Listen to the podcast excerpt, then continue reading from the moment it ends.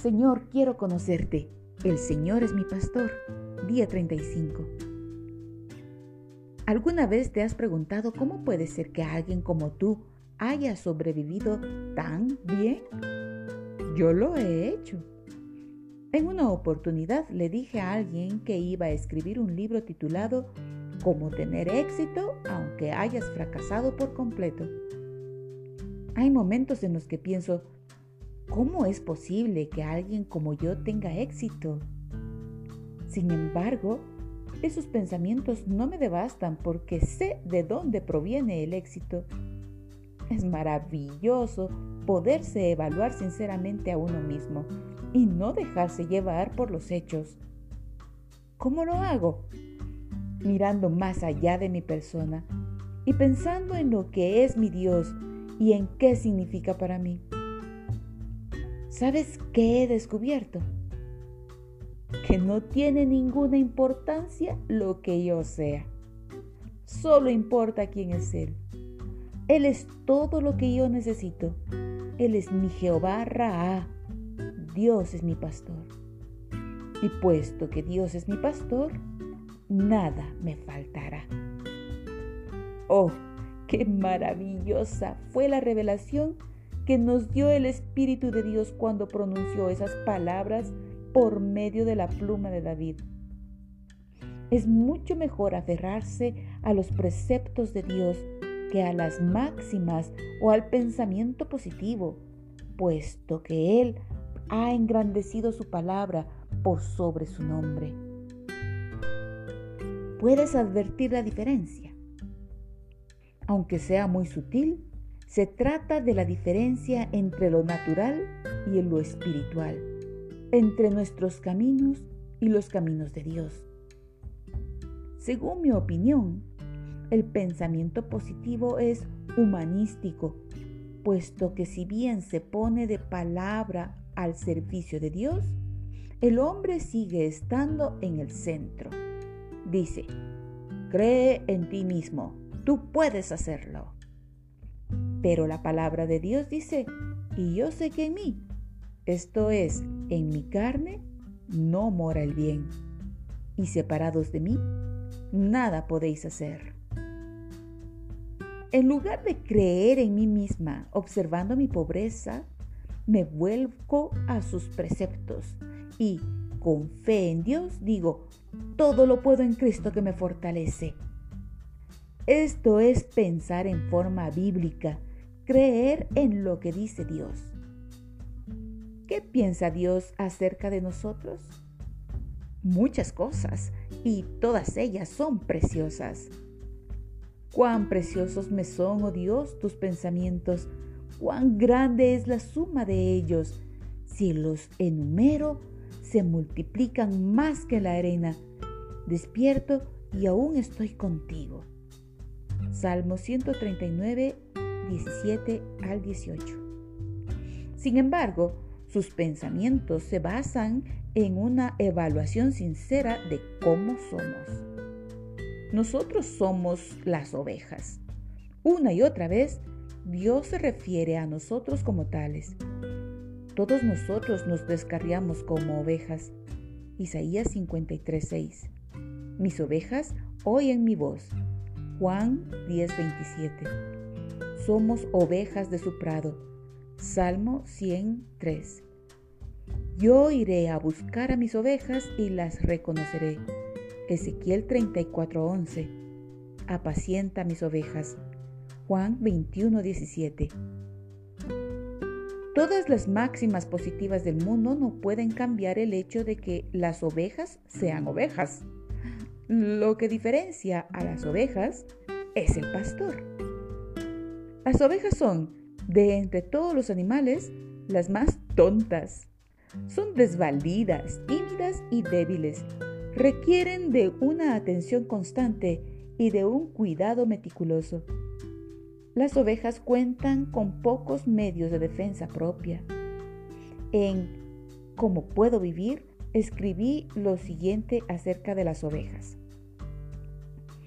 Si no se encuentran bajo el cuidado constante de un pastor, irán por el camino equivocado, sin darse cuenta de los peligros que las acechan. Se sabe que se mordisquean a sí mismas en las laderas de la montaña. Si no son conducidas a los prados adecuados, evidentemente comerán o beberán cosas que, se les, que les serán de gran perjuicio. No solo eso, sino que literalmente vivirán siempre en el mismo lugar, a menos que el pastor las conduzca a lugares donde haya pastos frescos. Las ovejas fácilmente caen presa de todos los animales. Cuando esto ocurre, están virtualmente indefensas sin la protección de su pastor. Las ovejas también pueden volverse desoladas y abatidas y, en ese estado, entrar en pánico y morir.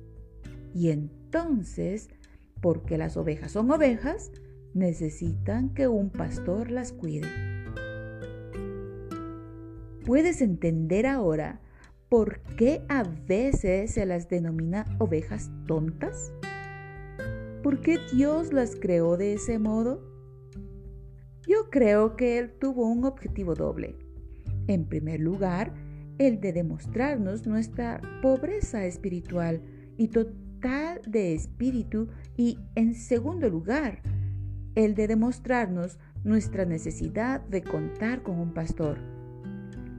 Nuevamente cito de cómo puedo vivir lo siguiente.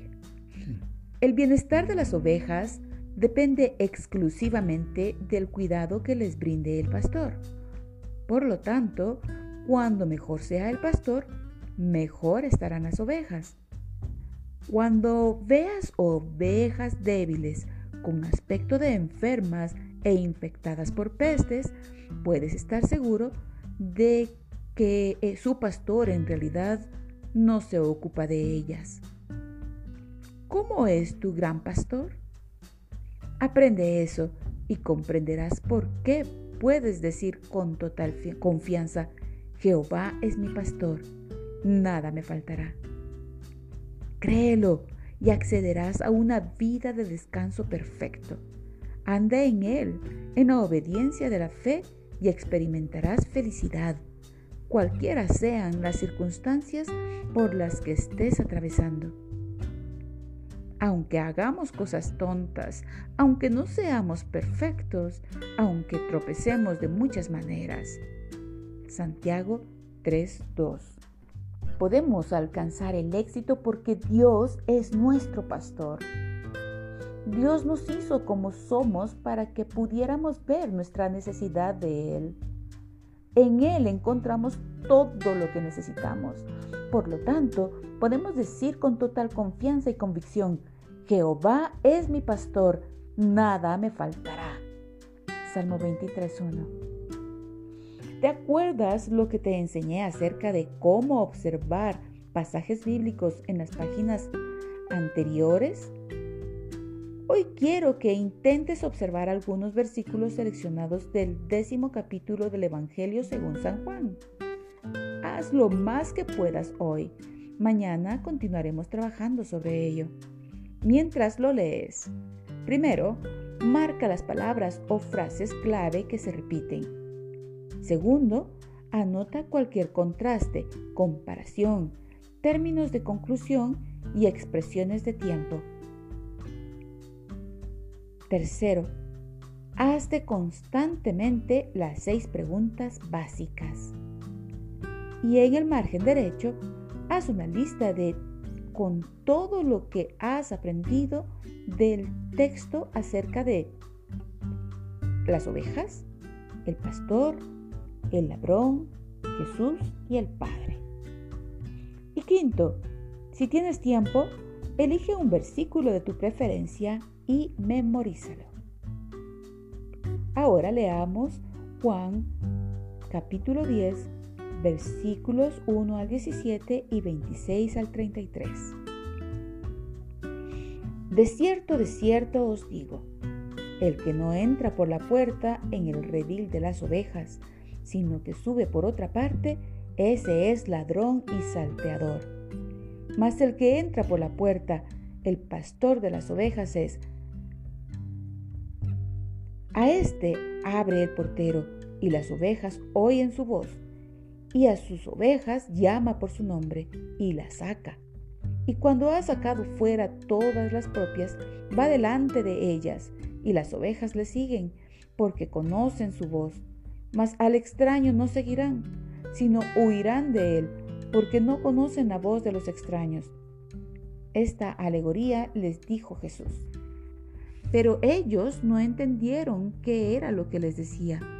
Volvió pues Jesús a decirles, De cierto, de cierto os digo, yo soy la puerta de las ovejas.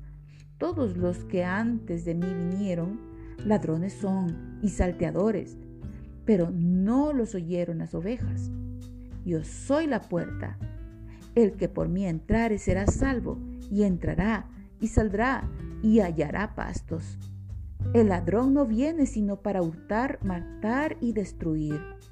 Yo he venido para que tengan vida y para que la tengan en abundancia.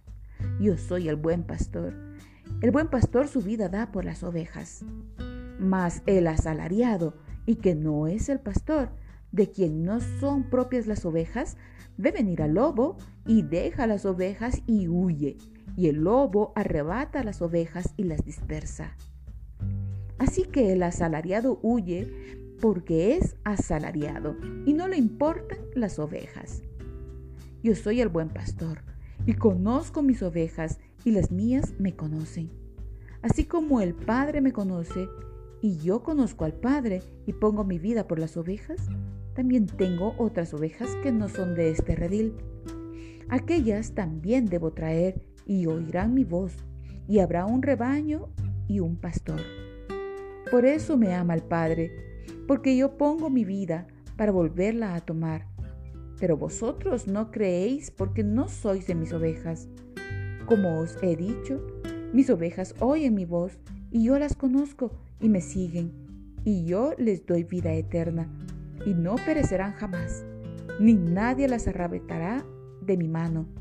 Mi Padre, que me las dio, es mayor que todos, y nadie las puede arrebatar de la mano de mi Padre. Yo y el Padre somos uno.